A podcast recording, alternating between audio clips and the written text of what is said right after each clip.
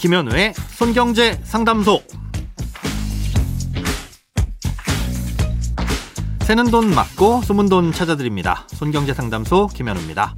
저축, 보험, 대출, 연금, 투자까지 돈에 관련된 고민이라면 무엇이든 맡겨주세요. 오직 당신만을 위한 맞춤 상담. 먼저 오늘 사연 만나봅니다.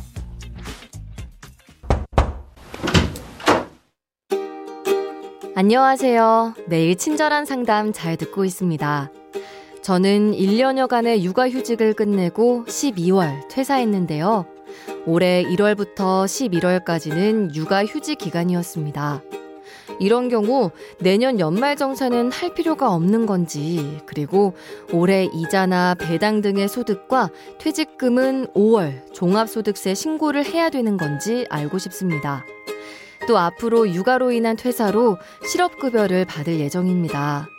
실업급여 수급 시 근로를 하면 안 되는 것으로 알고 있는데 육아 휴직 동안 저술하고 출간된 책의 인세도 여기에 해당될까요? 예금이자와 주식 배당 등의 소득은 실업급여 수급과 상관없는지도 궁금합니다. 여러 가지 질문을 주셨는데요. 하나하나 풀어드리겠습니다. 1월부터 11월까지는 육아휴직이라고 하셨는데요. 이 출산휴가나 육아휴직 때 고용보험으로 지급받은 급여는 비과세라서 소득세를 미리 내지도 않고 그렇기 때문에 돌려받을 세금도 없습니다.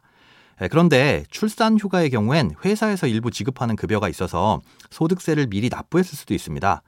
혹시 1월부터 11월까지 기간 중에 출산 휴가가 섞여 있으시다면 이 기간 동안의 급여 명세서를 보시고 납부된 소득세가 있는지 확인해 보신 후 있다면 연말 정산을 해서 돌려받으시면 되겠습니다.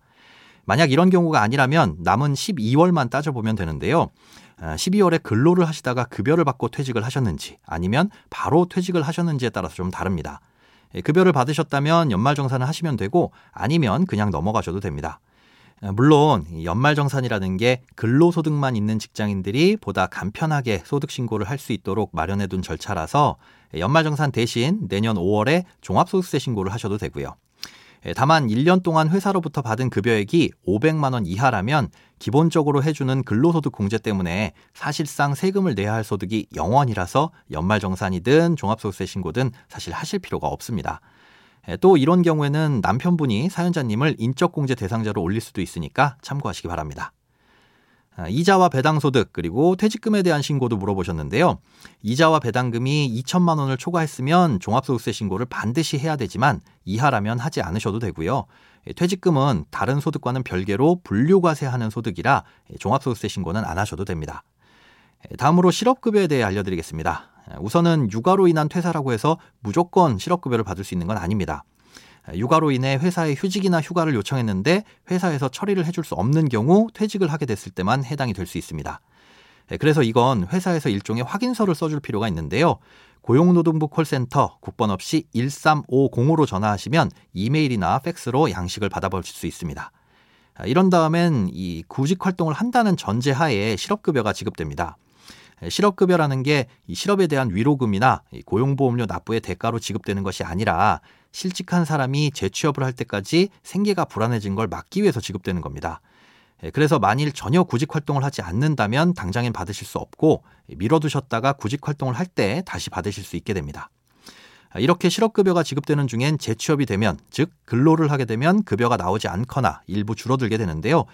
사연자님께서 말씀하신 책의 인세는 퇴직 전 출간하셨을 경우 해당이 되지 않을 가능성이 높습니다. 퇴직 이후에 새로이 발생한 소득이 아니니 재취업이라고 보긴 어렵기 때문인데요. 다만 얼마의 인세를 받으시는지 등에 따라서 정확한 판단은 달라질 수 있습니다. 이건 실업급여를 신청하시게 되면 관할 고용노동부에서 실업인정 담당자가 배정될 텐데요. 그 담당자분에게 자세하게 상담받아 보실 수 있습니다. 크고 작은 돈 걱정 혼자 끙끙 앓지 마시고 imbc.com 손경제상담소 홈페이지에 사연 남겨주세요. 검색창에 손경제상담소를 검색하시면 쉽게 들어오실 수 있습니다. 여러분의 통장이 활짝 웃는 그날까지 1대1 맞춤 상담은 계속됩니다. 돈 모으는 습관 손경제상담소 행복한 크리스마스 보내시고 저는 다음 주에 다시 찾아뵙겠습니다.